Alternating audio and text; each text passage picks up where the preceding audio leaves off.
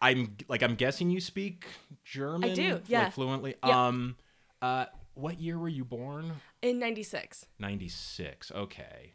Um.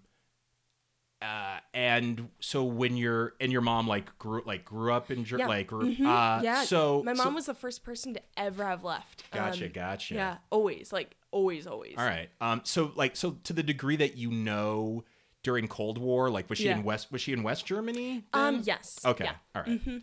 Yeah. See, like what's super, like what's super kind of weird for me is I was born in 1979. I'm 40. So, I mean, so when I was a kid, the Cold War was in full bloom. So I only knew East and West Germany. Yeah. I don't think I really knew that it was one Germany at one point and then, you know, after World War II. Like I don't I don't know if I really knew that, but I remember when the Berlin Wall came down because like my we watched a lot of news, so like like my grandpa watched the news all the time. Um and then a kid that I went to school with, I was in 6th grade. They like his family had a trip planned to Germany anyway, so like they went they brought pieces of the Berlin Wall back with them. Um I actually wound up going to most of Western Europe around that time, like 1990, with my mom. My mom used to be a travel agent, Oh, nice. so we traveled a lot. So I've been to Germany once. I don't really remember that. I was 11, so I don't really Yeah. remember that much. Yeah, I for so my family, even though like they were in West Germany, Mhm. they are like they're from Bavaria. Okay. Which I always liken it to like the Texas of Germany. Interesting. People aren't from America if they're from Texas. Right. They're from Texas. Yeah, absolutely. And that's why they're like Bavarian through and through. So I Mm, feel, and they're mhm. also from such a remote area of Germany that it takes on its even more own identity. Um, Interesting. like my mom, she speaks a dialect that's specific to like the town she's from. Gotcha, gotcha. Which is even weird because her and I we speak different dialects, but we Mm. can both speak the same together too. interesting. But like from the middle of nowhere, so it's like very very isolated Very insular. okay. Yeah. Interesting. Interesting. All right, we are here with the punk rock barbershop. Black artists talking about their white influences. I am your host, Michael Robertson Reed, coming to you from Philadelphia, Pennsylvania, also known as Marian Anderson City. I am here with um so this is an interesting foray for me. I'm interviewing my first guest who I don't really know like previously. Um, you know, the previous guests that I've had have been personal friends of mine who I've brought into the studio. So this is a little different. Um, so Tatijana, can you tell me your full name? Because on your email, I feel like it comes up Tatijana Taylor, and then on your card, I remember there was a hyphen. Yeah. I couldn't remember what it was, and I was like, I'm going to bring the card with me so that I don't mangle her name, but I I forgot. no, you're good, you're good. So what is your full name? So it's Tatijana Taylor Failinger. Um, Okay. It, socially. We'll Okay. Go with that. okay all right that's all right so it's a little interesting story there um no that's cool because so uh my technical legal name is just michael reed well Okay. david's my middle name um, but when my wife and I got married, we decided to combine our last names. We haven't legally changed our names because we don't want to do the paperwork. That's me. Yeah. And at this point, it's like I don't know if I want to even. It's like I'm no, I don't want to do it. Yeah. So yeah, so I always refer to myself as Michael Robertson Reed. Um, yeah, and people get confused because there's no hyphen because Naomi didn't want a hyphen. So sometimes people are like, "Is Robertson your middle name?" So depending on how I feel, sometimes I'm like, "Oh yeah, it's my middle name," or sometimes I'm like, "Oh, it's a hyphenated last name without the hyphen." It confuses people. That's how it is with me too. Gotcha. Because Taylor can be a middle name. So Mhm. I'm like that's why I added the hyphen, but it's a social thing. I never Right. got around to changing my last Gotcha, name. gotcha. Yeah. All right, so you you did not legally change Nope. your name when you got married. No, I didn't. Okay. It was I was going to, and then the day I was going to go to um to the social security office, I was like, nah, that's nah, I'm not. I don't feel it. Sure, sure. Yeah. Yeah, no, that's yeah, that's super interesting. And I've uh yeah, I've heard that at least for like guys, like it's uh uh yeah, I mean since traditionally at least in America, men don't change their last names. I heard like it's it's way more uh like paperwork for dudes to, Oh. yeah, that, that's what someone told me um i mean i don't know if it's true or not even if it was super easy i wouldn't want to change my life because i'm just i'm too lazy Yeah. so yeah. Um. So, all right. So, so Tatijana is here. Um, and yeah. So, why don't you tell the people how we met? Because we kind of have like a, Yeah. a interesting way that we've met each other, and we've only really this is really only like the third time Yeah. that we've talked to each other, like in person. We've exchanged a few emails. So I feel like in the last five minutes we've talked more uh, than we've talked in like the previous two times we've seen each other. Yeah, so um I work for a company called Camino Kombucha. My friend Nora, she started this company and um as kind of our soft launch, our opening, we decided to have a clothing swap. So we work in a building called Macon and we were just wanting to meet some people who are also in the building. Yeah. That's how we met. Um we were passing out flyers, I think that Yeah, day. they were passing out flyers. yeah. Yeah, because I rem- it, it was weird um, because we very like no one. I don't think anyone talks to anyone in the building. Like no one comes into our office ever. Like the maintenance dudes to check the like the heat readings or whatever. So we were like, oh, like someone's knocking on the door. Uh, yeah. So that was yeah. So that was super interesting. Um, yeah. So so uh, so you and I like you know we we talked for like three seconds when you and Nora were handing out flyers, and then we talked a little bit more uh, when I actually went to the clothing swap, and I had mentioned that I have this, uh, you know, this podcast, and then you seemed very excited uh, about it. What? Why was the podcast of interest to you? Oh, okay. So so many different levels. First off, I really love podcasts. I, I fell head over heels for podcasts. Okay. I think I stopped reading because of podcasts. Yeah, I need to get back into that. Um, and then second off, um, because the different intersections you were describing is I think right now where my headspace is in. Um, it come from like a lot of different backgrounds Mm-hmm. and I think on a day-to-day experience I try to say I have identity crises all day every day. Sure. Um and then just talking I heard the word punk rock. It's Mm-hmm. like, "Oh, that is an identity I like." And I think especially um punk rock, afro punk that that's like a weird thing.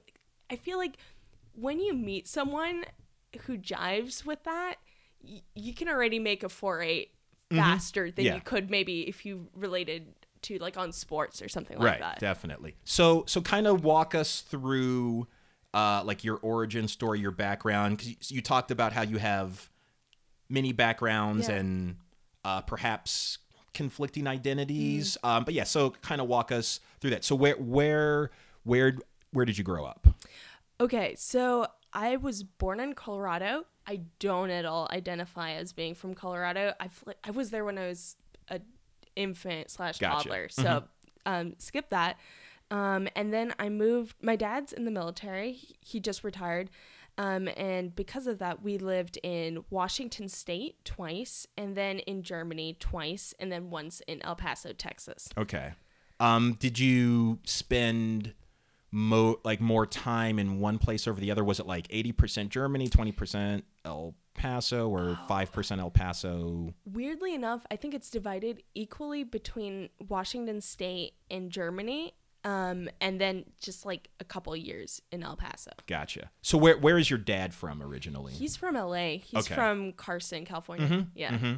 Um, and uh, so he's what branch of the military was he? in? Army. He was in. Yeah. He was in the army. Um, okay, and so uh, and did he meet your mom? Well, like, so how did he meet your mom? Yeah. So, um, my mom, she worked for the U.S. government in Germany, and through that, she was doing clerical work, and that's how they met in Germany. Okay. Yeah. Okay. Very cool. Do you have any brothers or sisters? Nope, just me. All right, you're the only uh, child. Two cats. Two cats. nice.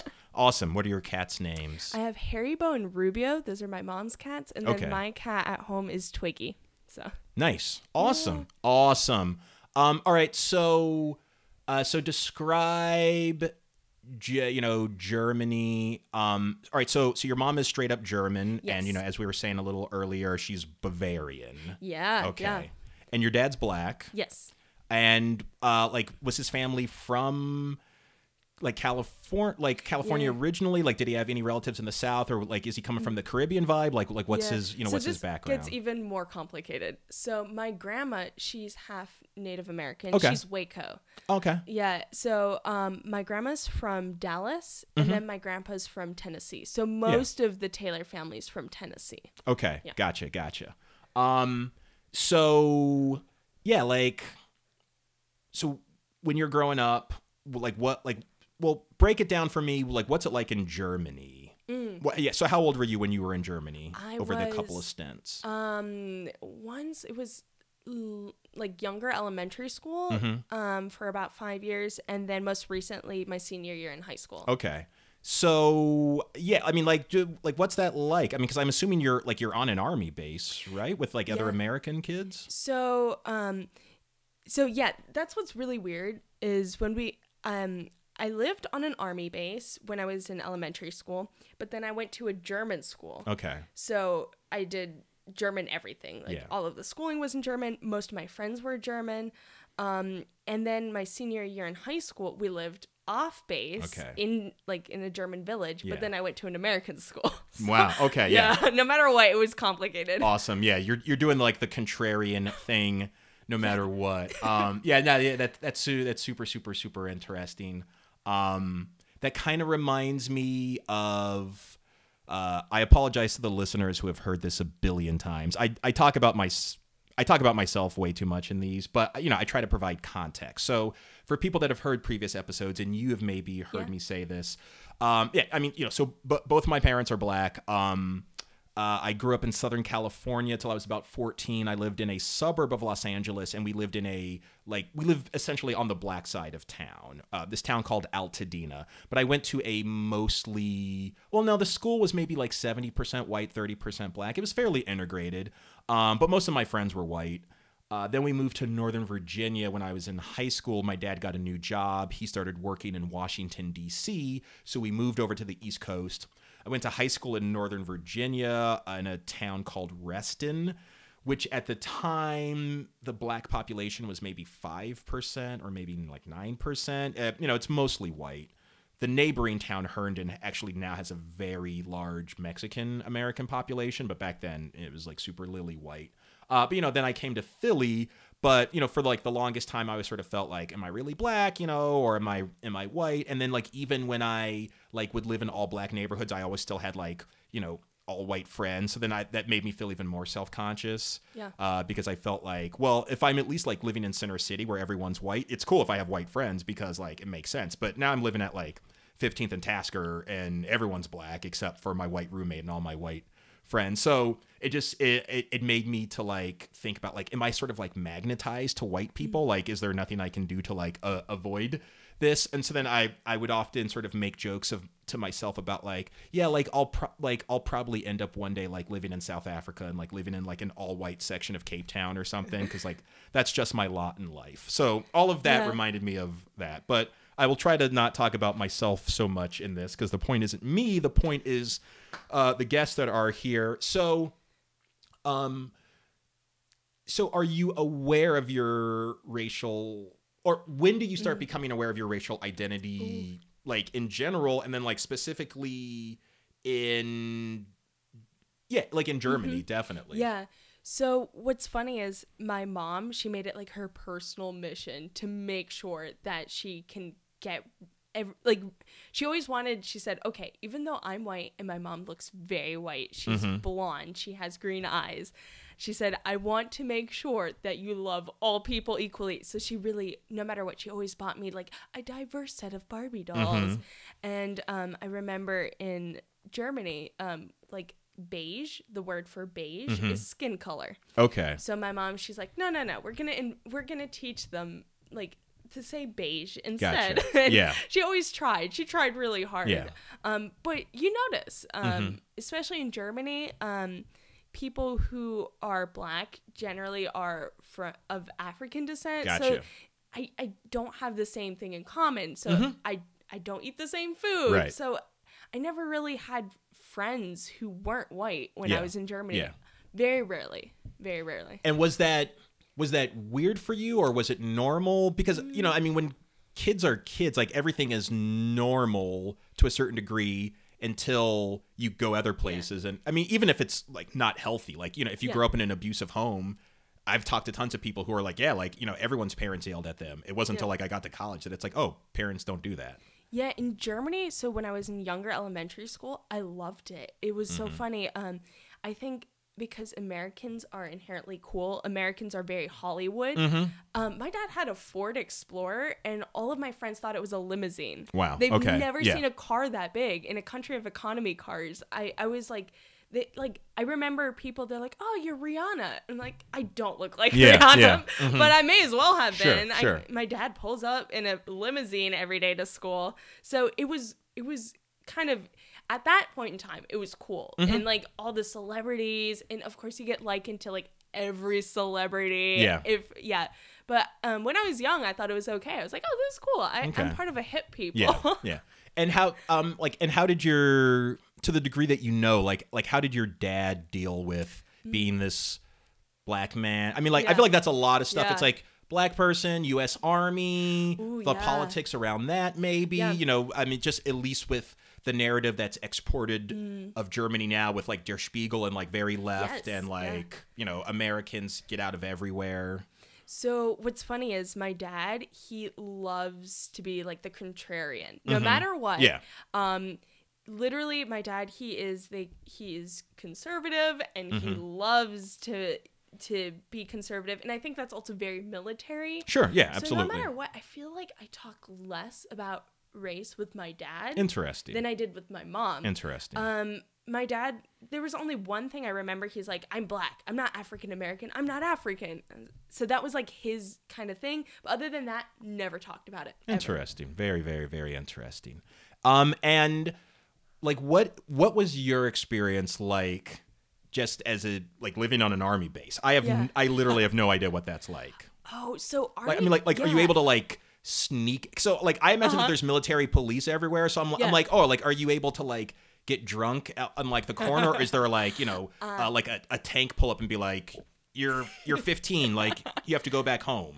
Yeah. So, um, you got to think just like in the time and place, it was right after 9 11. Mm, mhm, So before right. that, army bases had been open. You Yeah. could just walk in, do whatever you want. But after that, there was a crackdown. So like we lived behind a fence. Yeah. Um, when we drove into base, they had to put mirrors underneath your cars Mm, to check yeah, for bombs. Yeah. So at the time, I remember there were strict curfews. Um, I think it was ten o'clock. You had to be off the playgrounds. So it was a, it was a stricter time than it was before. Um, but as for the people, um, I feel like there's this weird military culture. Even though um, people from the military are from all over the place, I feel like most people are from like the Carolinas. Mhm. I, don't know if that's my perception Sure, of it yeah. or I know the biggest um like army places are there. Um so from that I feel like my memory is having a, almost a southern culture. Oh, interesting. Yeah. Interesting. Oh, yeah. Okay. Yeah. So we have like barbecues and everyone has their big cars. And Mm-hmm. Yeah, So in yeah. my mind, even though we were in Germany, the moment you drive through the base, like you already feel like you're, you could be, I don't know, you're just out barbecuing, doing your own thing. And it felt like very American, Mm-hmm. sometimes overtly American, but it was funny. It's like culture change like, Yeah. instantly. And like, how often, like, how often are you leaving the base just to like go shopping? Like, like, are you going into like town to like go to the movies and stuff? Mm-hmm. Yeah, all the time. Okay. Um, and was and was that yeah. like is that weird? Like, so is it a thing of like? It's a totally different vibe. Like Mm. the second you drive off the base, because it's like now it's like real Germany, not like North Carolina transplanted in Germany. Somewhat. Um, so at the time, and this has changed since, um, but in the early 2000s, Germans very much welcomed Americans. So the moment you drive off base, you see German attempts at like barbecuing, Mm, and you mhm, see like mhm. American flags. We love America. Gotcha. This has changed. Okay, um, yeah. th- This has changed a lot. Um, Uh, and is that because like you know, Bush, Trump, Yes. like Yes. Americans are pigs, Yes. warmongers? Gotcha. very, yeah. very much so. I think after the war, you can't even. I don't even know if it's over at this point. Yeah. Exactly. But Uh, I- the government doesn't know either. yeah, exactly. Where it's like after most the bulk of the war, Mm-hmm. Yeah. um, German um, opinions have changed a lot, and from that, a lot of that American friendliness. Like all of a sudden, like the "We Love American" posters and shop fronts kind of have peeled off. Gotcha. Um, but at the time, you could be in mini America in Germany, Hmm. and then like the like outskirts of it would be also little America, and then once you get further away, of course, it becomes Yeah. more Germany. But um, there are many Americans who go to Germany. They're like, oh, it's just like America. Interesting. If you don't travel too far. Yeah, yeah, gotcha, gotcha. Um, and so like what like what's the vibe like in your house? I mean, like you know, is your, uh, yeah, like you know, like what's uh the like the weekly and daily vibe sort of like? With my parents, or Yeah, I mean, just like you know, um, like you know, do you guys have Sunday dinners? Like you know, like do you? Uh, I mean, are you watching like The Simpsons every every Sunday? You know, like uh, is it a very kind of like regimented house where like your dad's like wake up at five and make your bed, or you know, is it like you're going to the movies and doing artsy stuff? Yeah, so both of my parents are free spirits, Mm-hmm. very much so. And I always joke with people, it's like as if um, all three of us, even though we're family, we all kind of have our own niche. So we we eat dinner like together all the time. Um, that's the thing my mom was really dead set on. She's like, we have family time. We um, but other than that, um, my mom has um, she does her different projects. She does like sewing and knitting, and then my dad he usually um, he does his little thing. He um, he's very much into um, reading and politics, and he loves movies and things like that. And then I would do my thing. So I think the unifying thing was the family dinners, but Okay. all of us are such individualists. Yeah. Gotcha, gotcha. And are your parents still together? They are. yeah. Uh, all right. Yeah. Uh, is it? That that's that's an interesting answer. Yeah. Is it is it sort of like um you know and you don't have to go there if you don't want to, but yeah. you know is it like oh yeah we've we've been together for so are they more roommates than like husband Yes. and wife? Yeah. Okay. Yeah, and I think um the thing is they're good roommates, Mhm, which yeah. is I in it it works. So from Yeah. that they're good roommates. But I think again very individualist. Um, they kind of do their own thing. Yeah. Gotcha. Okay. And did they um like uh, did you have like who were their friends that came over? Was it Mm. like other army families or Yeah, so um my mom, she is f- actually so this is what this gets even more multicultural. So my mom, she used to work for American Greetings in Germany, mm-hmm. and at the time in the early 2000s, almost every person who worked at American Greetings at the like different regional branches were all Korean. Interesting? So my mom was almost exclusively for a time only friends with Korean women Interesting. and they could bond so weirdly over cabbage. They made kimchi together. Mm, they made mhm, sauerkraut mhm. together. Um, now my dad, um, I'd say he's friends with a lot of black people. Yeah. But also white people. So I guess that's kind of, um, I don't know. My dad, he has friends, but they come and go. Okay. Yeah. All right. So he's he he's kind of a lone wolf to a certain He degree. is. Oh, All right. and he he that's like he thrives on that. yeah. yeah. Yeah. Interesting. Interesting. Um. All right. Very cool. So. Um, also, so another part of the reason why I wanted to talk to you was, um, well, actually, I, I realize I have a, you know, some follow up questions. Uh, yeah, just about growing up. So, how like how much American popular culture are you getting in Germany? I mean, like, are you, are you aware of stuff as it's happening in real time? Like, you know, whatever was like the big thing. I don't know, like the OJ trial or Oh yeah, I don't know. yeah. So what's funny is my mom. She always swears that there's like a six month lag in pop culture, Mm-hmm.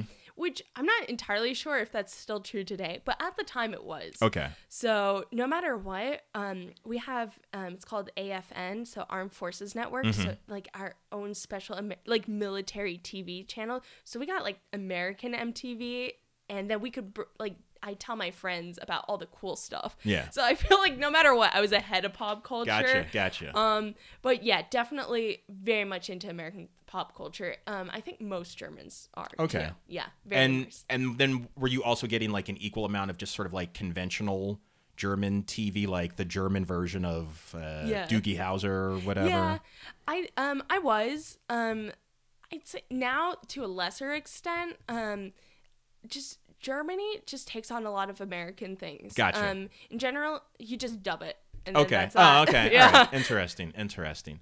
Um, all right. Awesome. So, Uh, another uh, something else I wanted to cover. So I feel like when we were talking at the clothing swap, you had mentioned uh, maybe that you do like woodworking or something like you know like on an amateur or not Yeah. amateur, but not it's not necessarily like something that you're getting Yeah. paid for. Uh, so like break that down for me. Like how long have you been doing that, and like what's that all about? Yeah, so I do um I uh, I do wood carving um for making prints. Mm-hmm. Awesome. So um oh, I've been doing that since probably middle school. And so I kind of think I know when you talk about wood carving, Yeah. I kind of think I know what you're talking about.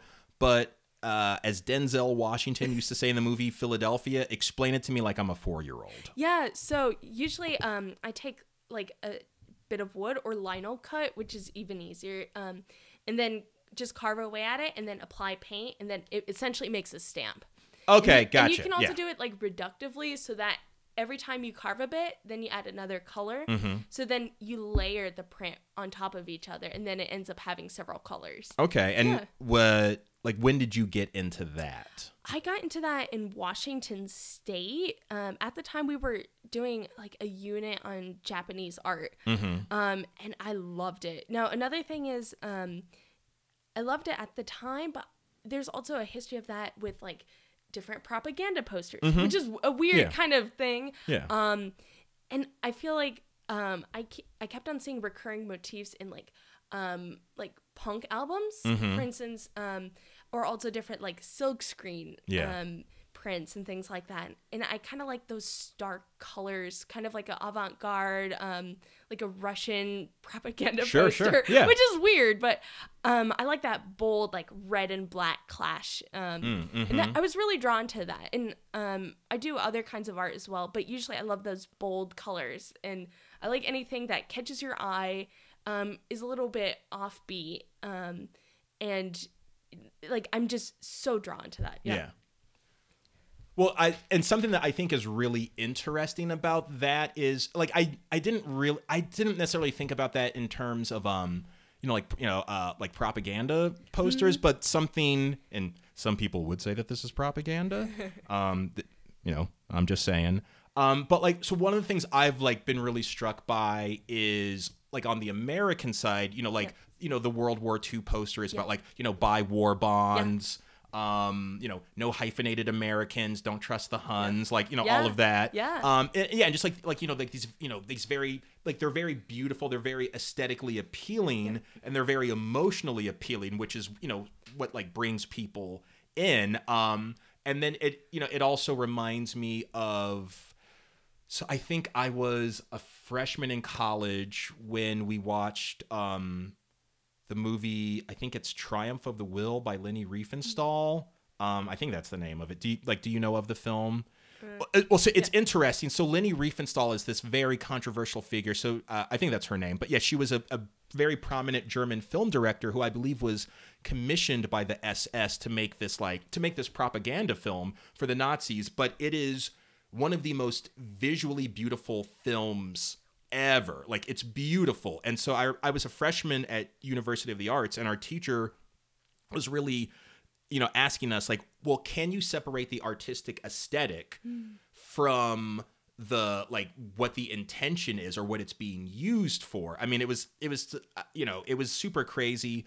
Um and then also Leni Riefenstahl was she did a series of uh like photo collections of women in different parts of Africa. Um, you know, I mean, and it's just like visually stunning. And a lot of people just had this sort of cognitive dissonance of like, she made this like propaganda film that's just like Germans, you know, Nazis, Yeah.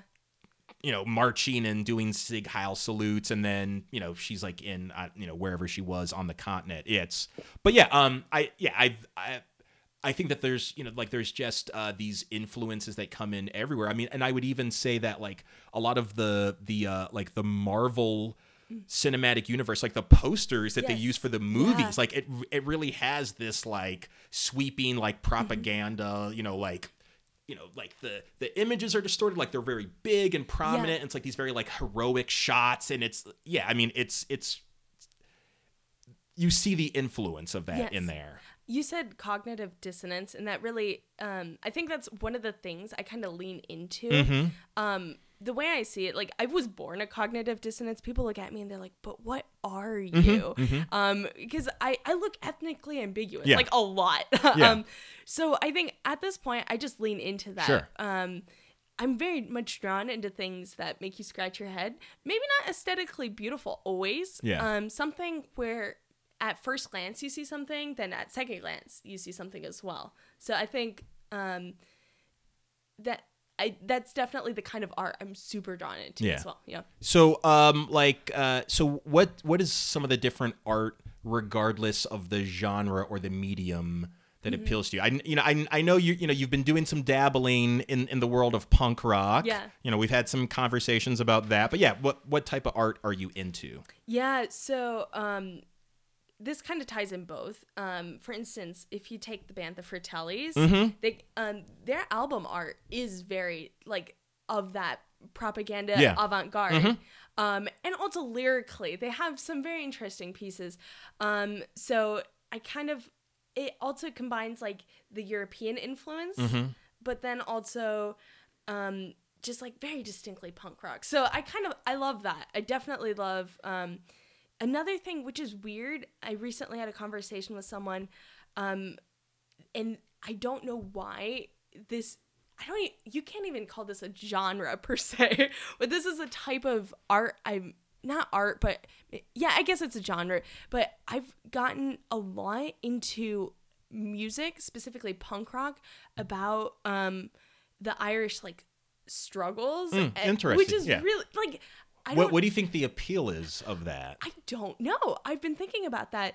Um, there's, I have like, just thinking back. Um, I, I think I specifically have a like a playlist where I'm like, oh yeah, do I need to listen to like, like Bloody Sunday and like Zombie and just like, where it's like, why do weird? I think maybe it's the resistance kind of piece. Yeah. That it just I'm really drawn to that. Yeah. And I, I'm not sure. I'm not Irish. I don't know anyone sure. who's Irish, but that's a weird thing. And my dad raised me on that. Yeah. Which is really weird. I remember my dad on road trips, he's like, let me tell you a bit about like Irish terrorism. and that, I don't know. We kind of bonded about that in some Mm-hmm, Yeah. weird way.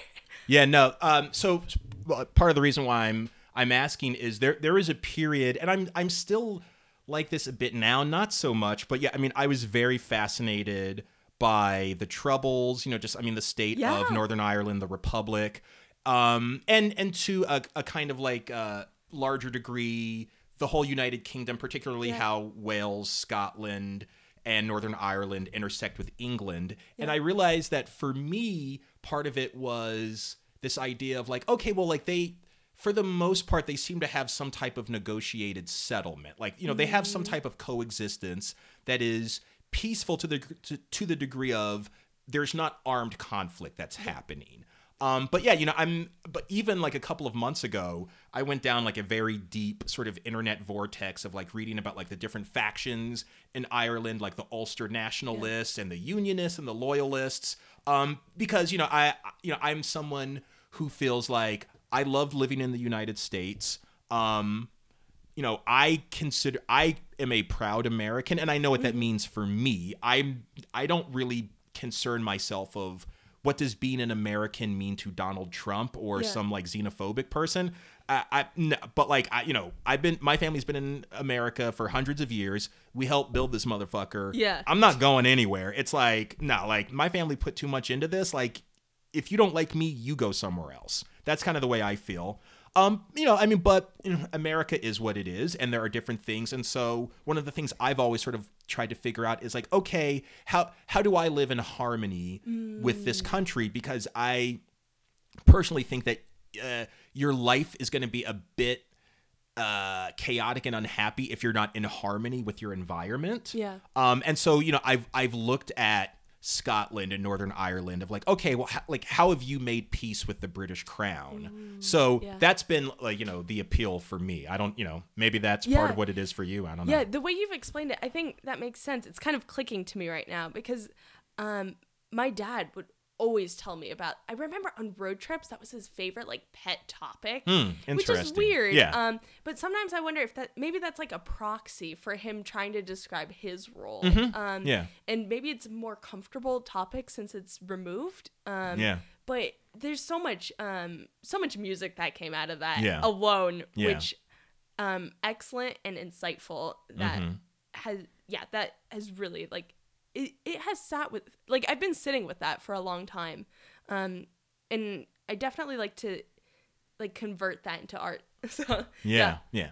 Um so talk a bit about how you convert that into art. Before you answer that question, um you know, because th- this is all one take, so there's no editing. While you're giving that answer, I'm actually going to get up out of my seat, get the computer cord out of my bag, plug it into the battery doesn't run out. So yeah, so yeah, so how do you convert all of that into your art? Um, so a method I like to use is I do um, either through woodblock carving. I I try to pair different colors that have um, a lot that convey meaning. For instance, um, stark blacks and stark reds have historically been used um, to show like conflict and strife. But another thing I like to do is um, it's a method of like um, pen work called cross hatching. Um, so The only reason I know what Yeah. cross hatching is is uh, that episode of The Office when Yes. Jim went, um, helped Pam out when he pretended he was on jury duty, and then they brought in the fakey pictures. They like tried to pretend Yep. that CC, and they're like, "Oh, look at the cross hatching." So, Yeah, and yeah. that um, I like cross hatching. Mostly, I'm always no matter what I do, I'm always drawn back to that style. Um, it's in a lot of like older German work, Mm-hmm. so maybe I've seen that a lot in books. Um, but I also think just the method itself. Um, I'm heavy-handed, so when I get a um, draw just like with pen and paper. I naturally just leave the pen on there longer, and I feel like that creates a really stark contrast.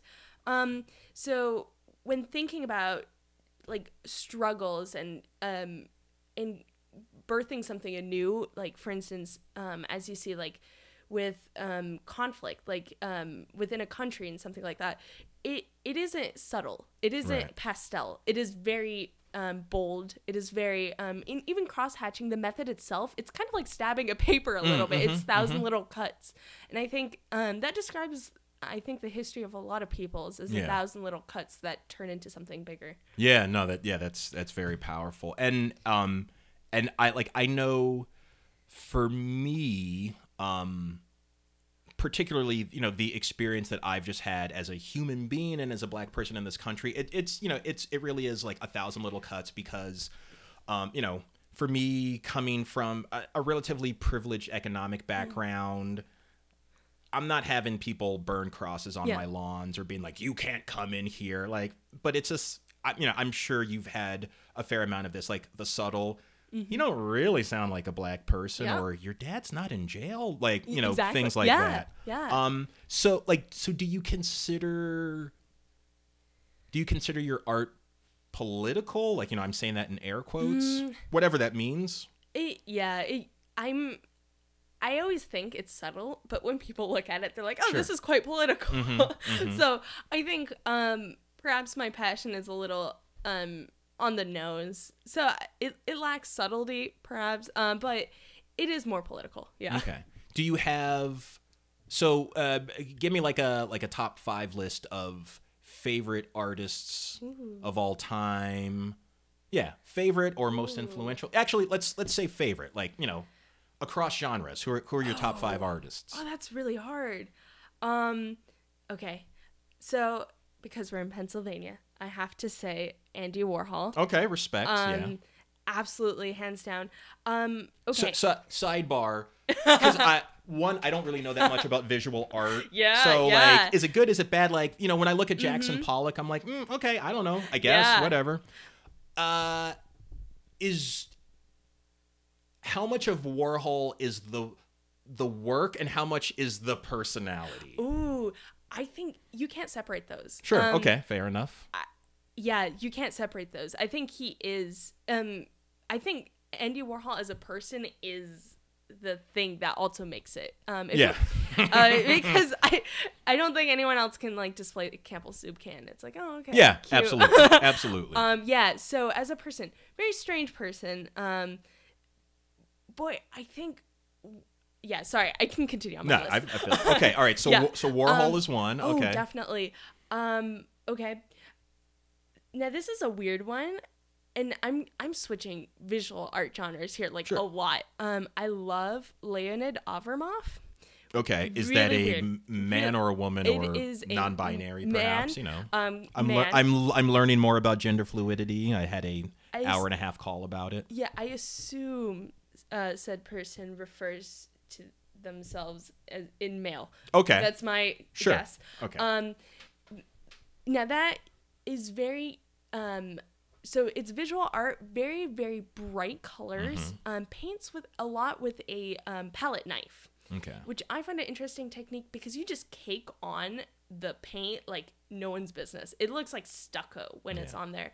Um, now I'm gonna switch into music genres. Sure. genres. um, so okay. Oh, this is so hard.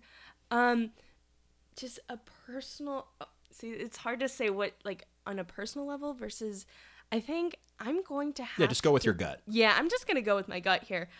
I'm gonna have to say, um, and this is such a cliche. Everyone does this, but perhaps it speaks for their greatness. But I love the Beatles a lot, Yeah, a mhm, lot, and yeah. it, the fact they show up on every list, they're Mhm. great. Absolutely. Um, again, I love like very much the 60, 60s influence at a 60s themed wedding. So, um, awesome. Um, how many am I listing? I Uh, so on. that's three. yeah. So yeah, gi- give me two more. two more. and you know and and i would say um you know for you know like for this uh topic you know for like this part you know don't necessarily limit it to white artistic influences Yeah, for this okay. list i mean if the top five happen to be white you know i mean it is what it is because like i like i would say that probably like you know the band bad brains is or the the bass player from bad brains darryl jenifer is one of the biggest influences Mm. on my life so yeah so so what what are two more artistic influences Hands down, Gerard Way. Um, I have no idea who My Chemical is. Romance lead singer. Oh, okay. Um, Interesting. Yeah. Uh, so what's interesting is he both did. Um, he was both a singer and did comic book work, Interesting. which is very really- cool. Yeah, and um, from the area too. Mm-hmm. Um, very. Again, you'll look at his comic book work. It's all black and red, very stark colors. Mm-hmm. Again, I'm very much drawn into that. Um, he most recently, some of his comic books got turned into a TV show called The Umbrella Academy. Oh, okay. Yeah, I've Yeah. heard. Yeah, it's on uh, like Netflix. or Yeah, it something. is. Okay. Yeah, oh, that's, okay. That's cool. from him. Yeah, from Oh, awesome. yeah. Awesome. Um, and then so now I'm on my fifth. Yeah, this would be your fifth. Ooh, I gotta give it to a good person. Let me think. Um, let me think. So, just on a personal level, what has like really, really stuck with me through the ages, no matter what, is Led Zeppelin. Mm-hmm. Um, and I think that's from both of my parents. Like Interesting. they have yeah. um I I love shrill tones and I think sometimes Yeah. I just gotta belt out one Yeah, of those. um yeah, those are my grades. It's a weird list, but yeah, those those have stuck with me for for yeah, time and time again. Yeah. No, that's cool. That's cool. And um, uh, so is your dad mostly like a classic rock dude? Like, is that like the Mm. like what he listens to, or does he kind of listen to everything? Like, what's his So, musical preference? Originally super hardcore ska, uh, not Okay, hardcore, but awesome. ska. Yeah, yeah, mhm. um, very much so. Um, he he's just a mod guy through and Okay. through. Um, yeah, he he just loves a good fedora and some like nice. yeah, he's always like sharp. Very Um, cool. But um, and but he is very much uh, yeah, he loves classic rock. So Okay. um, as my mom won't admit it, but she does too. So Okay, okay. Mm-hmm. she's trying to tone down. Nah, it's in there. Uh, uh, so like, d- does she sort of act like she likes uh, something more sophisticated, like jazz or opera? Or exactly. Okay, yeah, she yeah. she's like, oh, classical music, but eh, it's okay. She can Awesome.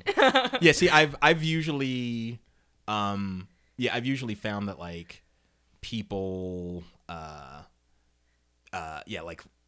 I remember in art school, like a lot of people were like, "Dude, I love jazz," and it's like you don't really, but like you're in art school, so you think you're supposed to. Exactly. Yeah. Uh, yeah, I was kind of that way for a bit. Um, only for a little bit in college. I actually grew up hating jazz because jazz is all that my dad listens to. Mm-hmm. So I just uh, like, and my dad is great. I love him. Like he's the most loving person ever. But I just, I just associate jazz with old people and like him telling me to clean my room. So when I got to college and I met music like jazz musicians who genuinely loved it. I was like, you you listen to this like. And, and they would be like, "Oh, wasn't it amazing having a dad that would play John Coltrane every day?" I'm like, "No, be- like there's no words. Like I wanted to like listen Yes. to Yeah. Tears for Fears and they might be giants and you know like Public Enemy. Like I wanted m- Yes. Uh, words like music with words, not Yep. like but, you know. Side note. Um, okay, so uh, would you dream of dreams? Like, would you ever want to like do your any type of art professionally, or or do you love keeping it sort of in the basement metaphorically? It's funny. Um, I never wanted to be an artist. Okay. Never wanted to be like. Um, I I have career like anxieties all day long. Where I'm like, oh, I want to do this today, or I want to do that. Artist never comes up. But um, when I'm stressed, I pick up a pen and paper, and that's Yeah. what I do. Um, my parents really wanted me to go to art school. They. In the, my parents are like the opposite. I was like, maybe I'll be a doctor or a Right, lawyer. yeah, They're like, yeah. can you study art instead? Man, yeah, uh, millions of kids would dream for that. I know my parents. Yeah, they're free spirits. They're like, oh, you should do something. You know, just do whatever you want, wherever your heart takes you. Um, I want myself to be a scientist, like so bad, but I I'm not there. Um, Why do you think? I mean, so I, Yeah. Mm-hmm. I mean, like that's cool, and I'm I'm a firm believer of like do whatever makes you happy. My dad straight up loved working with numbers, so my dad was in corporate finance his whole life. Loves it, loves it, loves it. Uh, like like what what is it about science? That's like that's super interesting. I don't know if maybe it's like the zeitgeist or something where it's like women in STEM and um it seems empowering. It seems like um it has the financial stability, which sounds Sure. great. It seems empowering just knowing things and maybe also just the um breaking into a man's world and that sounds great and I love disrupting, but at the same time you got to go where your talents lie Right. and I'm a realist. Yeah, so, yeah. Um. So no, I don't think I'll ever take my art very much further than where it is now. Um. But then again, I never know. Okay. Okay. Uh, something else I was wondering. Um, do you have? Are there?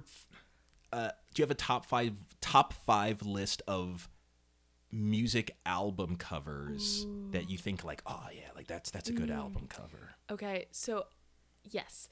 Ooh, top five. Okay. So going back to Gerard Way's, Mm-hmm. um, it, it's funny because I know the albums by their cover art and not by their name. Interesting. So that's why that's gotcha. difficult because I'm Yeah. thinking, what are the names? So um, for My Chemical Romance, I'm drawing a blank on the album's name, but the cover art, um, it shows um, a bit from I think it's from one of his comics. Um, it it is their most famous album. Um, two people on the cover. I can't think of the name of it. Okay, so there's two people on the cover. It's a chemo, my Yes. my chemical romance. Okay, uh, yeah, I, f- I feel like if you just want to describe, There we go. Yeah, I can them, describe that, them, That'll yeah. work. Um, so I'm I'll go based off of my favorite um artists, Mm-hmm. and then um, so Andy Warhol's art for Velvet Underground, Mm, famous um famous the banana one, mhm. Yeah, Every- yeah, yeah. that um, I mean that's it's it's humorous, I think, Mm-hmm. um, which is funny for a very dark album. Uh, Yeah, I've I've n- I listened to one Velvet Under. I've listened to like five Velvet. I could never get into them. It's just yeah, it's not my thing. it's very dark in a very dreamlike state Mhm, kind of thing. mhm. It's it's an acid trip to listen Yeah, to, yeah. hands down. Um, oh, okay. Um, I would say, uh, the cover.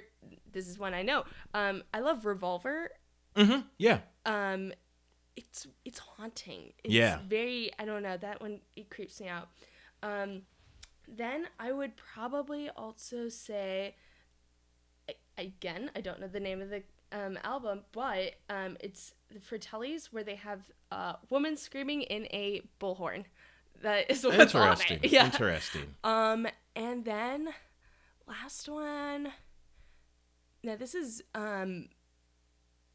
I like it for how concise it is. Mm-hmm. Um, uh, Arctic Monkeys AM. It just shows an AM wave, and I think Mm. it is Arctic Monkeys AM. And I Oh, think I love how it's concise.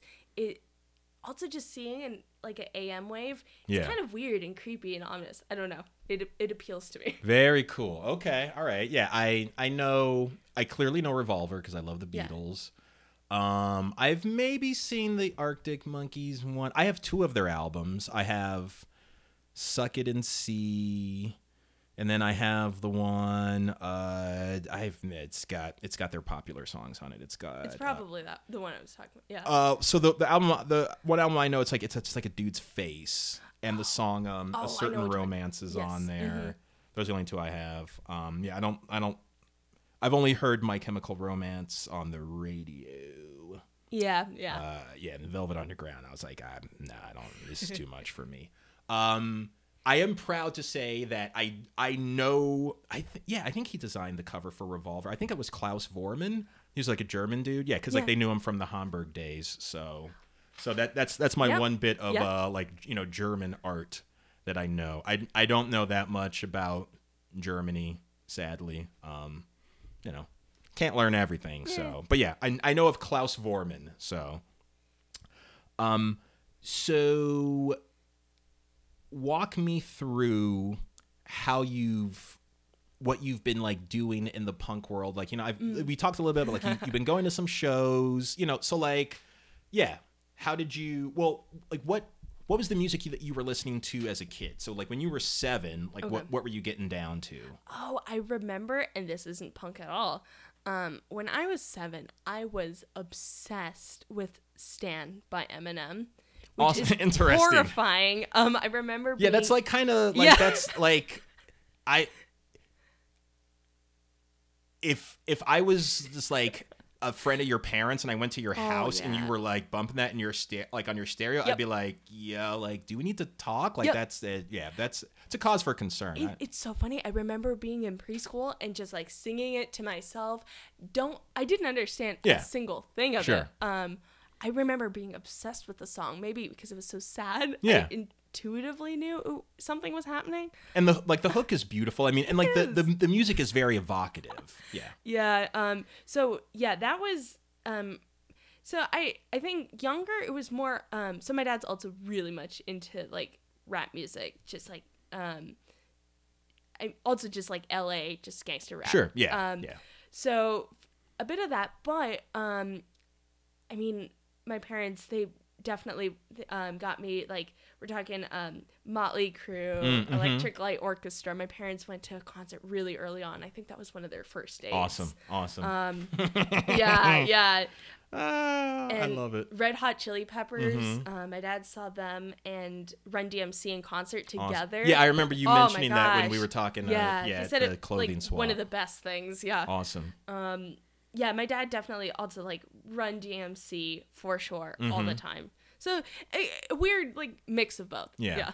Um. So, uh, was your dad in, or is he into the band Fishbone? Like, do you know of Yes. Fishbone? Yeah. Because Yeah, I, I, of f- I course. feel like Yep. that's like right. I mean, like it's Yep. Southern California, Yeah. ska based, like black ska, sort of Yeah. contrarians with like you know Yep. they got funk, they got rock, and I and I know like back in the day they they actually did some tours with the Chili Peppers. You know, since they're all kind of the same age. All right.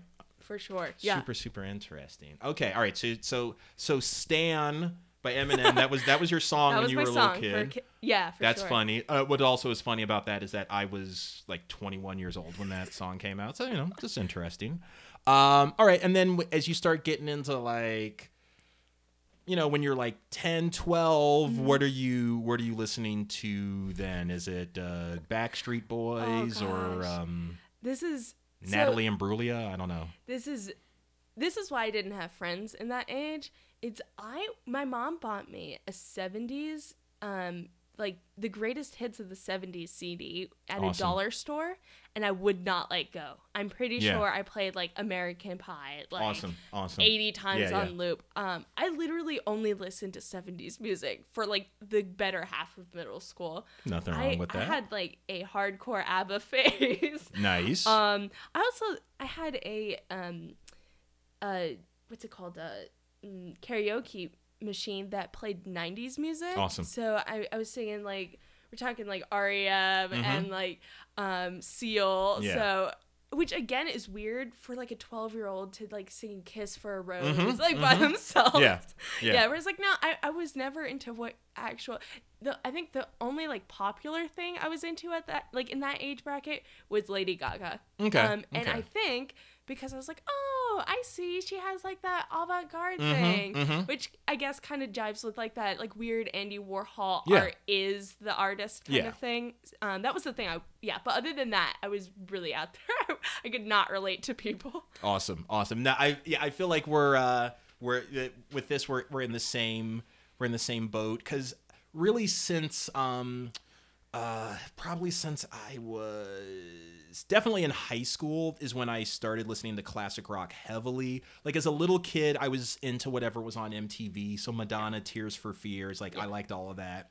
Around fifth and sixth grade, um, the influence of one of my brothers really like came into my life so i listened to whatever he listened to so um so like all of the rap and r&b that was popular boogie down productions public enemy stetsasonic um and then uh, middle school i got into they might be giants and that's all i listened to for three years. But then in high school it was all classic rock. And then in college it was classic rock. And even now if i listen to contemporary bands i like for a band to have like five years worth of music so that they've like passed the smell test for me so then i can like look back at their catalog. I wish i did that. I feel like my heart would be broken less. It, it it's the and- sophomore slump that gets me. Absolutely, and that and part of the reason why I, uh, you know, and I was doing all of this unconsciously, and I didn't realize it, but as I looked back, so 2001, I remember when the Strokes got really big. And um, my my roommate at the time, he was super into the Strokes, and you know, and like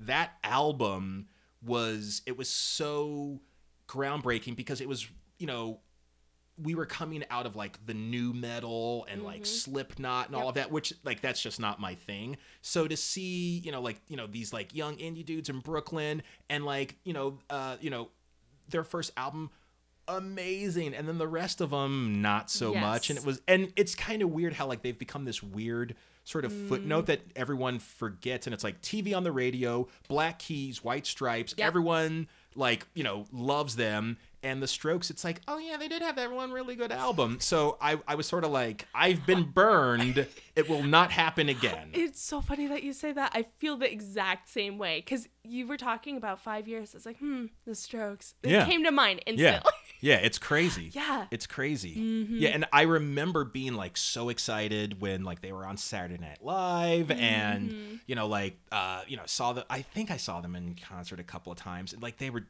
i yeah i have no idea what happened I had No the same thing with happened. Foster the People.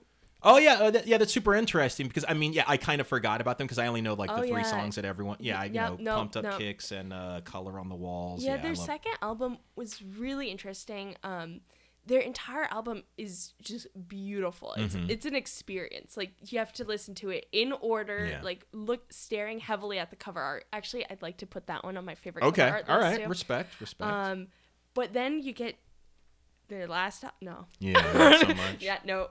Uh, do you listen? Do you listen to Wilco? No, not too much. Okay, uh, I don't either, but I've never really gotten why people like their music. Like, and I, Yeah. I honestly, ag- again, it's like Jackson Pollock, where it's like, I guess, uh, I guess it is. Like, I don't know. Um, I mean, Jeff T- Tweedy seems like a cool dude. I, I want to read. You know, he just published a book. You know, like his memoirs. So like, I want to read it because I'm like, oh, that's it seems interesting. But the music, I'm like, I don't. Yeah. I don't get it. I don't. Yes, and and and no one really has been able to explain to me why they like Wilco. You know, like Beatles Yeah. fans can explain why they like the Beatles. People that straight up love, like my dad, can tell you why he loves Coltrane, Ornette mm. Coleman, Miles Davis, Sonny Rollins. But like Wilco fan, Wilco fans, if you're out there and you can explain why you like them, let me know. That should be your next guest. It's like The- a hardcore Wilco fan. Yes, yes. If there are any black Wilco fans out there, and not you, Sigmund Washington, because you, know, you you tried to trick me. Sigmund's a very good friend of mine. So Sigmund, you cannot come on to talk about Wilco, but anyone else, black people, if you're listening and you love Wilco, hit me up, Mike Reed 79 at gmail.com. Talk to me about that. Um, okay. Um, so something that I'm like I'm wonder. Oh, actually, let's let's uh, let's sort of finish with um, you know, because I'm just I always love to know what music people Yeah. are listening to. All right, so so so you were into Stan, you- so you were into Eminem, um, and then you were into Gaga for a bit and 70s music, Yeah. which I'm totally jealous of because I remember being like 15 and seeing the like the CD advertised on TV like hits of the 70s and it was like Oh Elton John and yeah. ABBA and Donna Summer and Dionne Warwick and I was like yes like but Yeah. you know I had no money in high school because I was too lazy to get a job um so that never happened uh all right so then yeah Well, when you're like in college and then 20s which i guess is kind of now Yeah. you know you're in your early 20s um yeah so like yeah what were you listening to in college and what are you listening to now well, I think in traditional like uh, sense, um, disco must die. It came to an abrupt Mm-hmm. Awesome. halt for me, um, and then my friends in high school were and still are very much emo and very much in like emo screamo scene. Um, so that hit hard. so what's the difference between emo and screamo i i only dabbled dipped my toe in the emo waters Yeah, so uh I mean people who are really into they'll people will correct me, but um essentially screamo is like the the core version. So like if you have metal and then you have metal core, it means Gotcha. screaming. Mhm, And okay. essentially emo is like it, you could call it emo core. It's just like screaming, atonal screaming. awesome that's genius Yeah, so um I really got into that. Um I what I like about um I like bands that are kind of also cheeky in that sense. Um for instance, um Escape the Fate where the lead singer now is in Falling in Reverse. Um their lyrics are just they're horrible. I'll be honest, they are politically incorrect as can be. Um but they're funny. Mhm, yeah. Um and yeah, um, I saw them in concert. I saw Escape the uh, no no Falling in Reverse in concert last summer, and they are just high octane fun. gotcha Um, so it not like I can't advertise like I can't say this is a good person. The lead singer is Yeah. obviously Sure, not a sure, good yeah. person. Um, it's just fun. Um, which is weird because emo is inherently just supposed to be sad and Mhm, dark mhm. but it's like this melancholy that pokes fun at itself and at that point um i think it's maybe um if it's not bad enough to cry then you start to laugh and it's Yeah. kind of that kind of feel to it um so high school definitely um and into now probably um so i already said escape the fate falling in reverse um i'm gonna throw panic at the disco in there even Okay. though you can i don't know what their genre is It yeah I, to I never know what to it's like baroque yeah. punk is that even a thing i don't It is know. now. It is yeah um then of course you got to put the trifecta in there so then you have like my chemical romance you got fallout boy um i'm trying to think um uh we came as romans is a weird one. Um how about let's go with um oh i'm drawing a blank uh mm, i'm seeing the cover art in my head. Um i would definitely also say um sleeping with sirens and yeah definitely sleeping with sirens and what is there the other band? Well yeah anyways so a lot of um i mean those are like pop punk. So Yeah, at no. that point like true punk fans are probably rolling like in their graves right now. Yeah maybe maybe. Um yeah i mean i i only dabbled in in the the punk waters you know um and some of them take themselves way too seriously. Yeah. uh i've also learned um yeah because i mean like I, I didn't really i didn't listen to punk until i was in my mid 20s I, I listened to some punk and i listen to some hardcore but even if you take the ramones i mean like it, they kind of just do like buddy holly esque songs Yes. sped up Yeah. Mm-hmm. a little bit so like yeah it's it's very like sing-songy Yeah. which i was surprised by um yeah like it, it was definitely uh different from like black flag or something where it's just like pure uh, you know testosterone Yeah. so yeah um yeah i mean so yeah i you know what what what you know what is punk you know is it a vibe more than a you know as like a It's- sound That's Yeah. true. There's also always like I I like harder core things. That's not even a word, but um it's just also there's a point where I'm like, well, I don't know, just being female, being a minority, uh, Mm-hmm. Yeah. I don't know how much I can subscribe to the lifestyle, the culture. Uh, and this is when we first talked um, uh, at the clothing swap. I, I, I straight up don't feel comfortable going to some weird underground punk concerts. Mm-hmm. Yeah. and, and that's. Um, I would love to be really involved in the Philly punk scene Yeah. if I knew someone to get Right. me into it Yeah. um if um if i knew it would be safe and so from that of course i'm going to stray closer to the pop than to the actual like underground punk Yeah, no, most definitely. And like I know for me, uh anytime I just see super angry white dudes, regardless of what like they, they could be screaming about something that I completely uh, like believe in, but it's Yep. like eh, yeah, my you know this, this is ev- you know this is evolution evolutionary traits wired in like if you Yes. if you know certain things just send like you know the fear signals to your brain. So a white dude yelling with his shirt off Nope. eh, it Nope. doesn't make me comfortable at all I at all. in el paso i went to a concert. I was with my parents too and it, it got kind of crazy. It was um i think it was sick puppy was playing and like once you get peed on by some random stranger and you're in a hundred degree weather and you Hmm. Start getting weird like rashes i was like that's it i'm yeah. out. Yeah. Yeah that's that like that happened? Oh, yeah, yeah i mean you know. I, I don't mean to sound like i'm questioning you. I i, It's- it's I know that it like, happened I'm but like it's that's one of the i've heard some crazy shit in my life that's super crazy.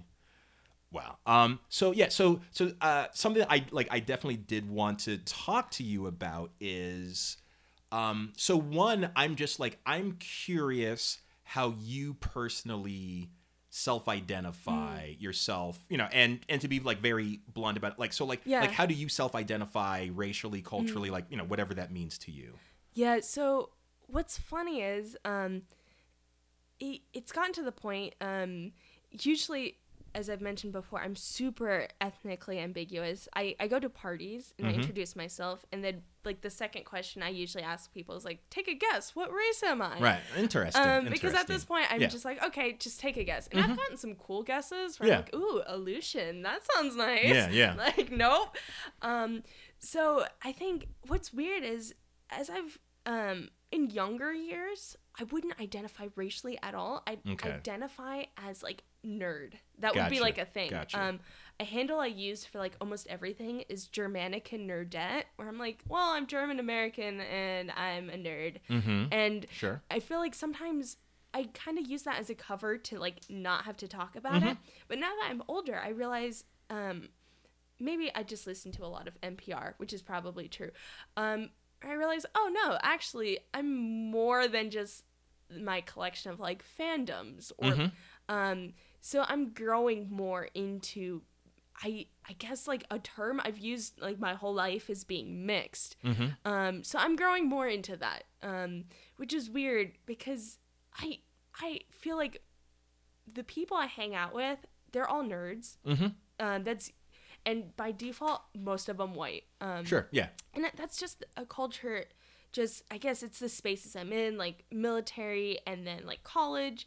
Um so i think i'm just getting i'm in my 20s so i'm getting more comfortable Mm-hmm. with actually not hiding behind just being a nerd Right. because i realized well nerd actually already comes with a lot of its own cultural baggage yeah. yeah. so in the fact that i'm identifying as being nerdy means i might already identify as something you can get um you say oh yeah then you're anime loving and like super intelligent well now you're already ascribing like things that might have like privilege to Mm-hmm, it. so um i'm i'm getting there. I'm getting there.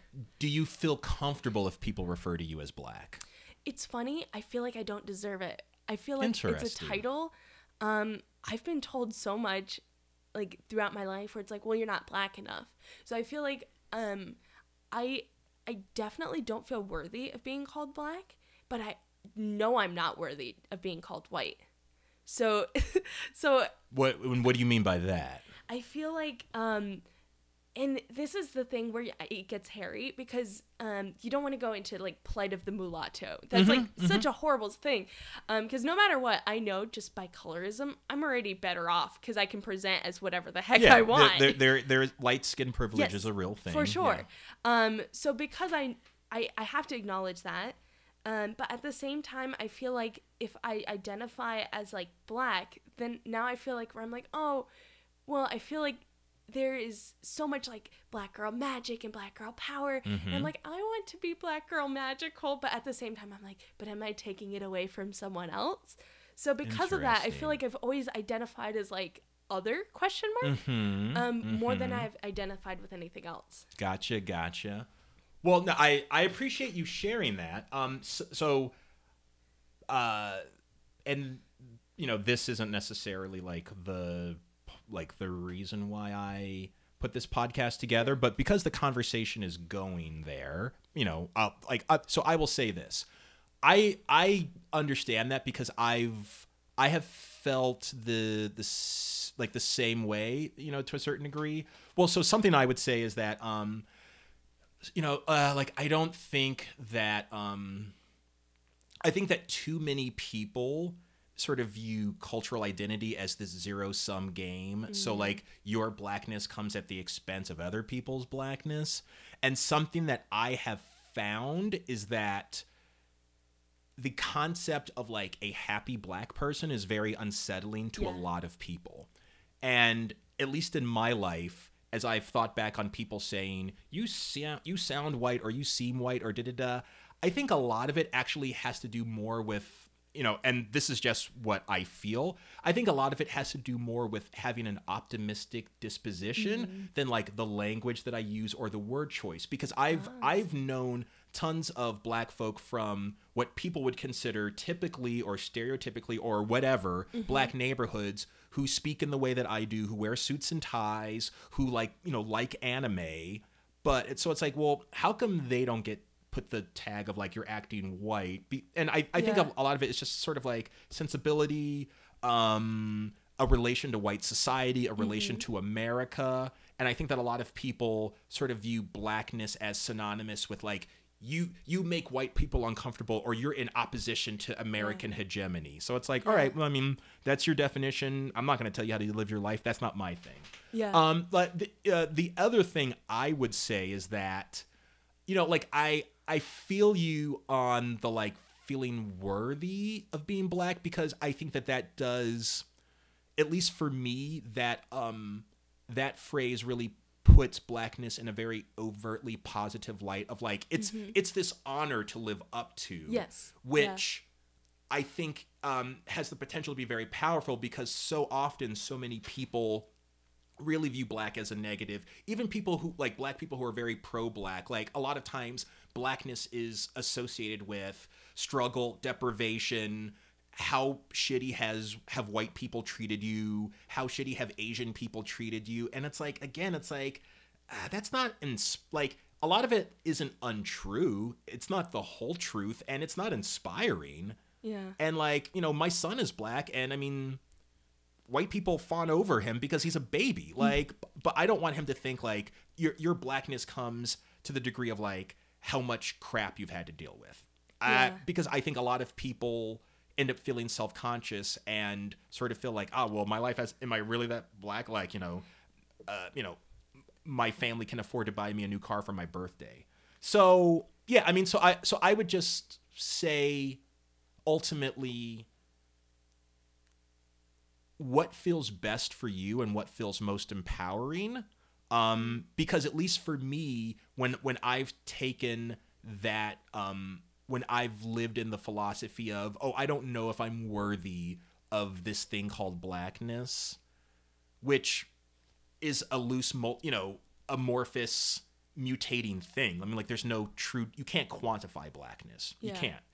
Um, and and it, it is a constructed concept, as like anything. Whiteness is a constructed concept. You know, um, one I try to think of my blackness not really just in relation to just like who I am as a person and not in relation to white society because I don't think that's helpful for me. But uh, ultimately, what I'm trying to say is I don't necess uh yeah, I think that ch- choosing the narrative that's most empowering for you and that makes you feel better is the way to go.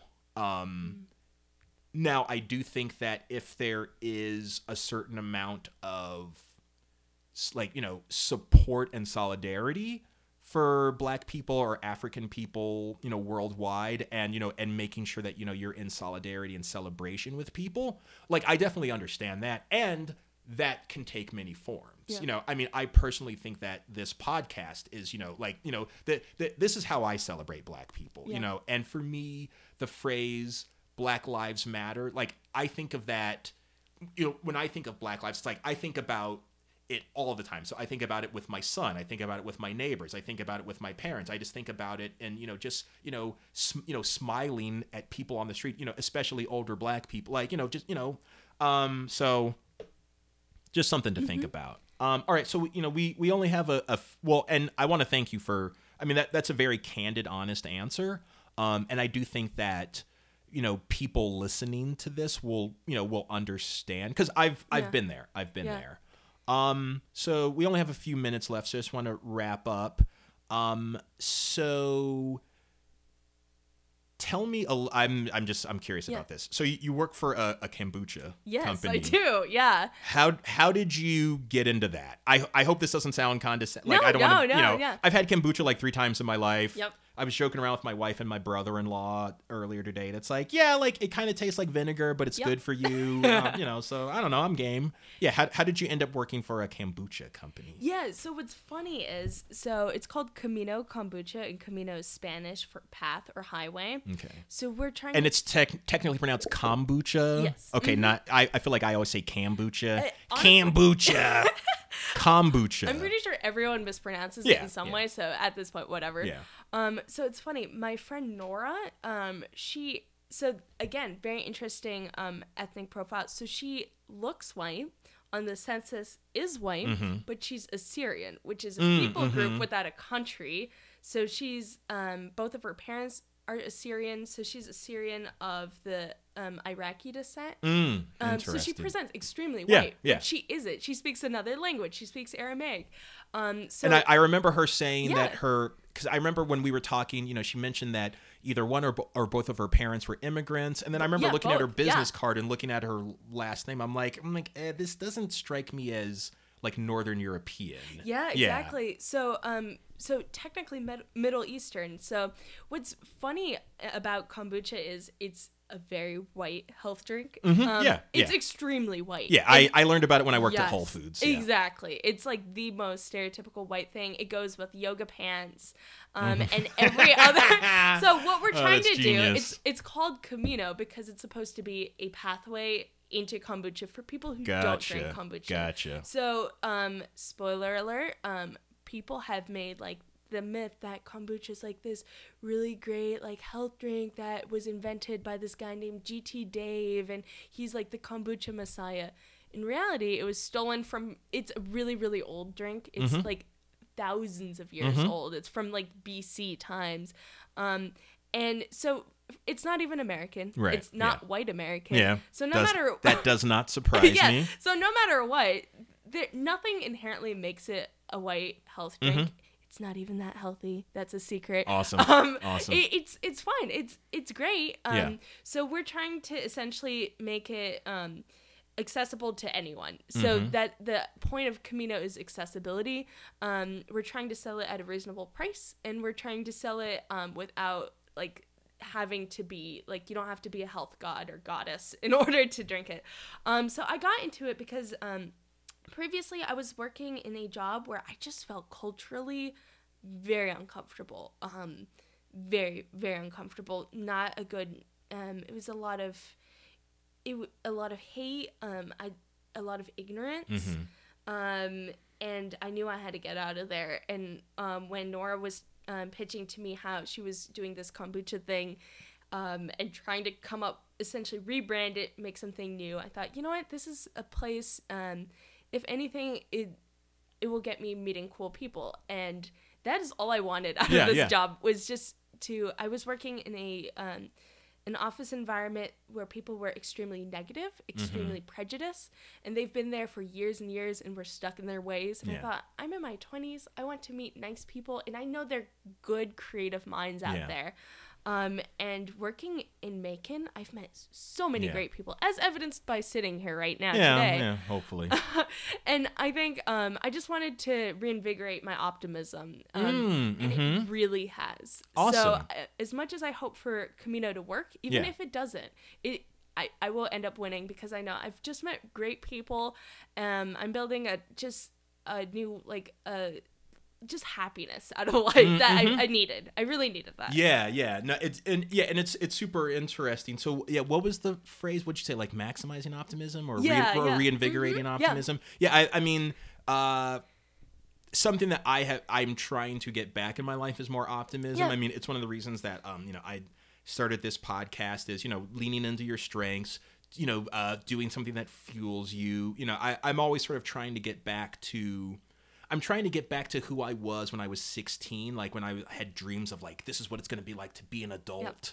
And it's like it's like okay, well like now I know the reality, but I feel like the real test is like so once you know how much the world can suck, can you still be optimistic on top of that? Yes. That's the challenge. Not like, oh yeah, it's it's cool to be optimistic. It's easy when like everything's going your way and your parents are paying for everything. So Yep. I'm I'm trying to get back in into that. Um yeah, and yeah, and um you know, the the th- my main thing is um I've heard just tons of people say this where they're just like, yo, like do what makes you happy. And like there's this one guy that I listen to, he you know, he has a podcast. Um he does a lot of like social media stuff but his whole thing is is like some people are happy being construction workers some people are happy being lawyers who work 90 hours a week Yeah. some people are happy working 40 hours a week and making $40,000 a year like yo like what whatever whatever makes like that's the that's the most important thing. So yeah.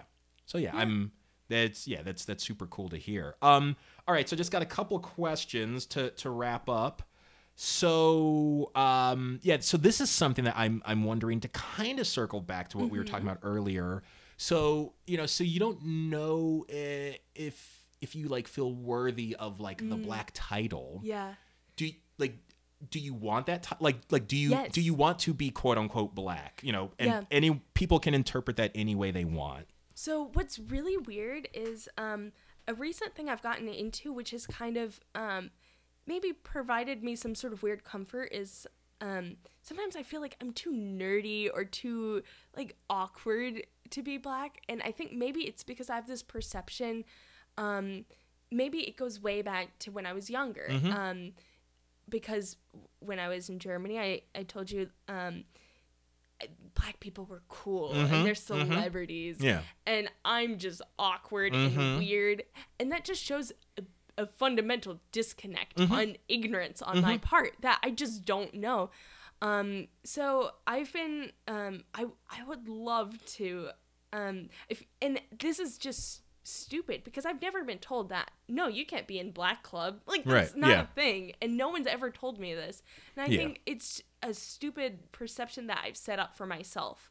Um, and I- yeah, it, it, I think it's weird because my own ignorance is making me feel this way. So it, it's no one specifically told me this, and I think it's just the stupid stereotypes I set up for myself. yeah Yeah, i mean and and the the the perceptions aren't coming out of a vacuum because Yeah. there is this underlying thing of like the, the black cool is a thing Yeah. that a lot of people even a lot of black people have really bought into and and and particularly when people use the phrase nerd there there is an implication of whiteness in that like like Yes. the, like the default perception is like oh like yeah chess and you know Mm-hmm. science and and like bill gates is a nerd exactly. you yeah. know um but it- but it's like yeah i guess or like jimmy fallon's a nerd because he's so goofy and bubbly but it's like well questlove is a nerd because Mm-hmm. Yeah. he knows so much about Yeah. all this music like freaking kanye west is a nerd like you know uh, i was i uh, i remember seeing aziz ansari doing a stand-up special like i saw him you know i saw him doing stand-up and and he was like kanye is the prototype of a nerd it's like he wears like big gl- old lady glasses and pink sweaters and raps like he has freaking teddy bears on his album covers and Yes. he raps about like robots and like all this weird shit. It's like he's Yeah. a fucking nerd. Like Yes, yeah, like he's yes. cool, I guess. Like I mean, I don't. I mean, like his most of his music is is freaking awesome, but like he is one of the weirdest dudes ever, ever. Yeah, and and something that I've learned is that just for me, there were people that you know, like when I got to college and being in Philly, like you know, and seeing like a wide swath of black people, there were so many people. I'm like, oh man, that dude is so cool. And then I talk to him, it's like, mm, he's actually not. Like, Yeah. But my perception is, whoa, you have dreadlocks. You're this Wow. wise sage, or it's like, mm, Yeah. yeah, like I mean, maybe, probably not. Um, but yeah, I, uh, and yeah, and and uh, you know, um, you know, you, you think what you think about yourself, and you have your perceptions. I mean, and I have my own self consciousness that I'm battling through. But like, you know, I I think that when if you for, I don't know if you know you need to forgive yourself, but you know, I think that taking empowering language for yourself and just sort Mm-hmm. Yeah. of being like, okay, I mean, this is kind of what I was socialized in. Um, you know, like that's, you know, that that's the perception I had of myself. You know, maybe it's not rooted in Yeah. reality. Uh, yeah, I think that that is a yeah, that's a that's a good way to go. But yeah, don't be too Mm. hard on yourself. You know, many of us have gone through this and um yeah i mean and the i mean the whole perception thing is just like this weird thing. I mean and i i would honestly say i mean so like for instance my wife who you've seen my wife she's clearly a black woman you know she's she has relatively dark complexion for a, for a black american. She grew up in harlem and then a all black section of grand rapids michigan.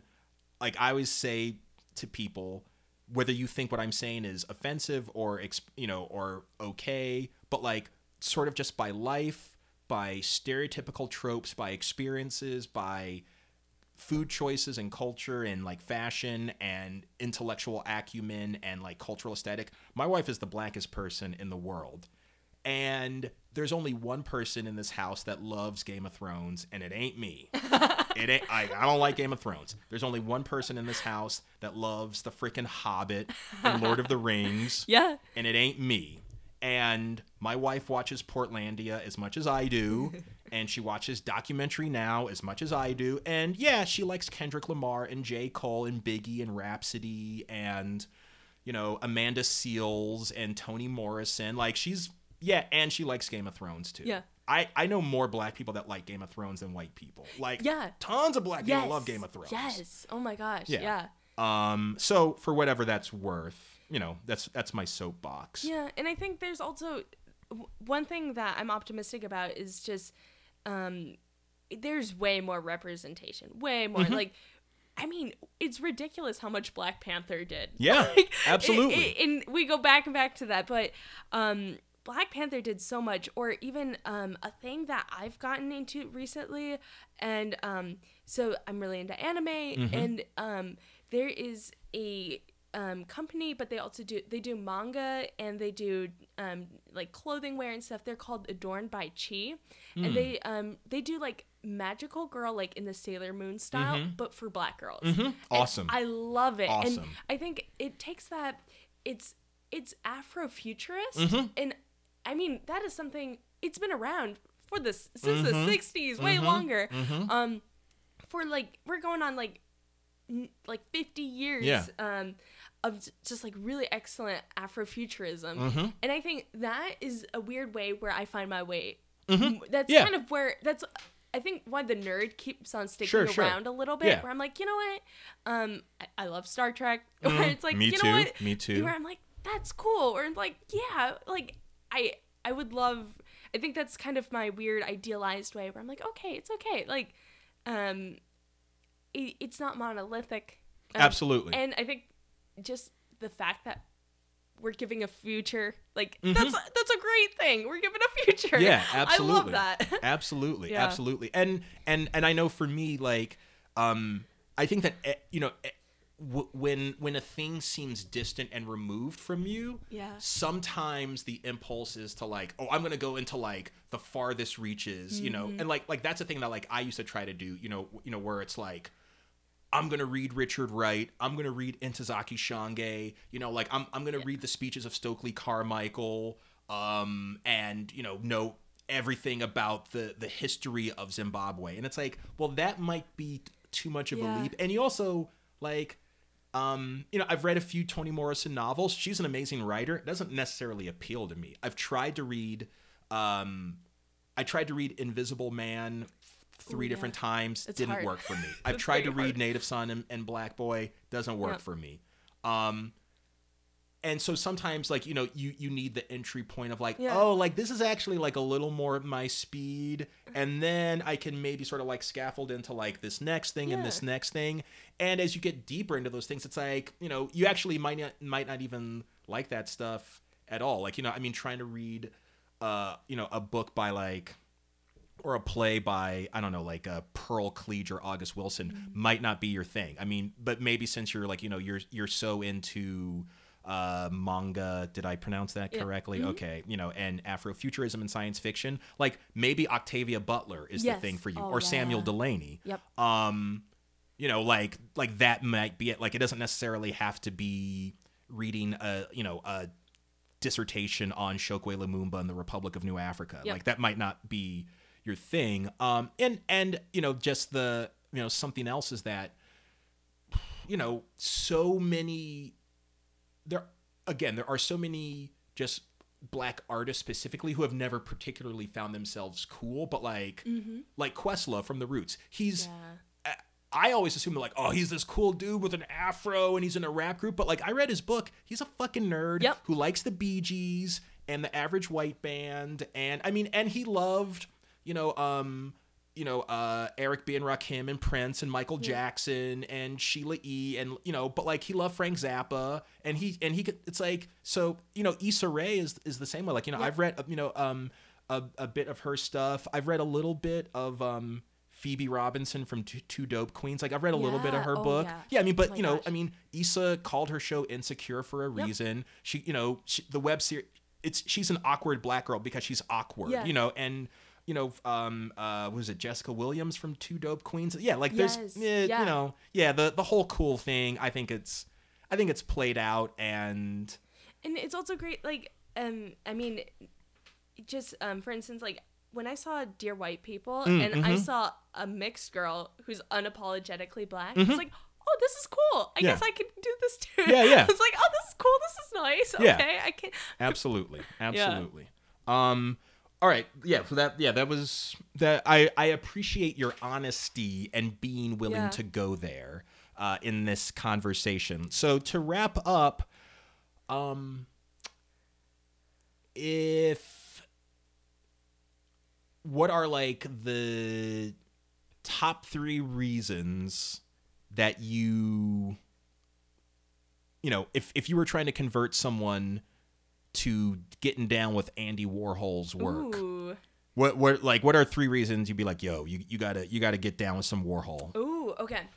Um, first off, because it is a complete parody of everything, um, i- just commercialism. Okay. I think uh, it is it it is um, very self-deprecating, or in the sense that it's like, well, these are things already designed by someone else, mm-hmm.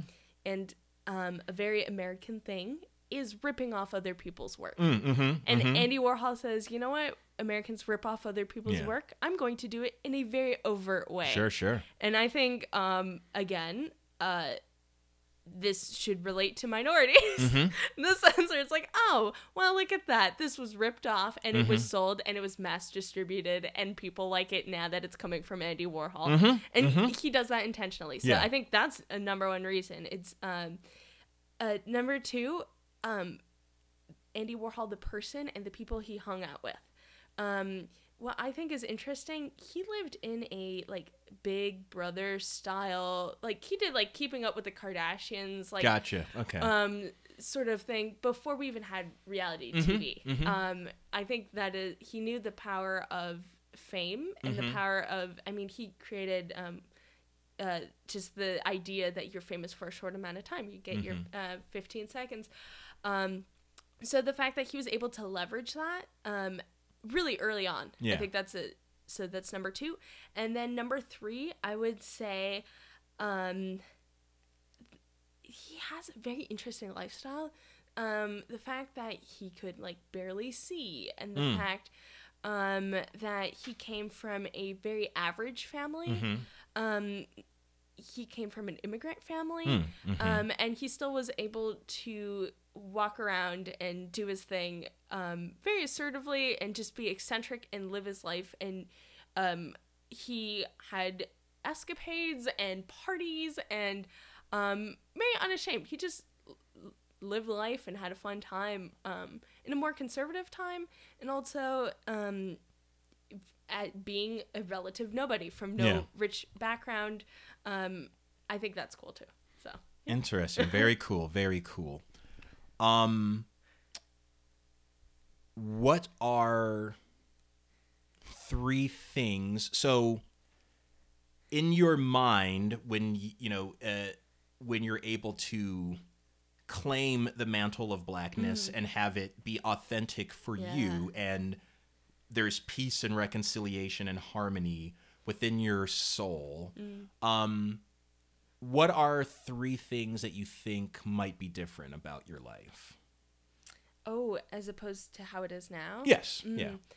Um, I think um, one thing is being unapologetic. So Mhm. I apologize like more. Like at this point, it's like I bump into a chair, apologize to it. I'm like, oh, I'm sorry. Know. Mhm. Um, I feel like anytime I talk about um, race and things like that, I'm like, well, let me give you my 18 caveats to why I'm not Mhm, qualified. mhm, I mhm. mean, um, I'm. I feel like it would be nice. Um, I would like to be able to acknowledge, okay, I have lived experience. I don't have your lived experience, but no one has your lived experience. It's yours. Um, so I think being able to say, okay, this is who I am, and period. I think that would be one thing. Um, a second thing is um, being able to um, fully appreciate things. And this kind of goes back into the first thing, but um, to be able to say, okay, this is what I like, um, and not have to be embarrassed for. Because I think right now a lot of it where it's like, well, if I like this too much, am I appropriating? Mhm, so, mhm. um, to, I think that would be another thing where I'm like, okay, like I can enjoy that, and then at the same time hold that true with other identities. Where it's Mm, like, mhm. oh, okay, because I always feel like where I'm like, am I too black? Am I too white? Am I too German? Am I too American? So, um, yeah. Um, and then I think the third thing is, um, just acknowledging like just a future in that sense where right now a lot of it is very much where it's like oh um and you've talked about this before you say like blackness is a lot defined by the struggle Mhm. like the struggle of being black as opposed to the future of being black Mm. um so i feel like it would be and that's one thing where i really hope our generation Mhm. figures Yeah. this out way Yeah. better than um, our parents Absolutely. um, and uh, because I think now we're like, well, I'm black because racism example A, racism Mhm. example B, and Mhm. racism Mhm. example C. Where I'm like, well, I don't want to have to like, hey, let's talk about our racism stories together. right. Yeah. It sucks. um, so yeah, um, having to not identify as black because of racism. Mm-hmm. Yeah. Mm-hmm. Powerful, powerful. Yeah, I, I really, I, uh, yeah, you, yeah, the way you articulated it, uh, you know, just really about like, you know, being, you know, forward thinking and future Yeah. thinking and like, oh yeah, you know, you know, because I'm black, we're going to achieve this, and we're going to Yeah. do this, and this is the future. Yeah, which is how I, I think I subconsciously operate, but I've, Yeah. I've never articulated that. Like, I've never had the mental vocabulary to like think like this is what I'm doing. Yeah. I that's really profound. I appreciate that. I Oh, appreciate that. You led me to that thought pattern. You know, I mean, this is the you know we're we're we're in tandem. I love Yeah. it. Um, and so the, the so I want to thank you for being here. I appreciate you. I appreciate the honesty and the candor and the enthusiasm that you've brought to this conversation. Uh, final thing. If there is any just sort of nugget of wisdom that you want to impart to any uh, young people that might be listening, you know, particularly young people of African descent from the African diaspora, uh, what what would that be? um i'm a big fan of um just do your thing and like blinders on screw everyone else. And i think that's the beauty of punk right? Mhm. it's like you know what? Screw everyone else. Do your Mhm. thing. Um of course that is not the deepest wisdom but again it's coming from a younger person. So i say um you know what? Um people say like follow your heart. Um matter of fact just you you don't even have to do that. Just do whatever you feel like doing. Um i think um be peaceful with people um but definitely don't let people back you down Awesome. Tatijana, thank you very much. I really Thank appreciate you. it. Absolutely.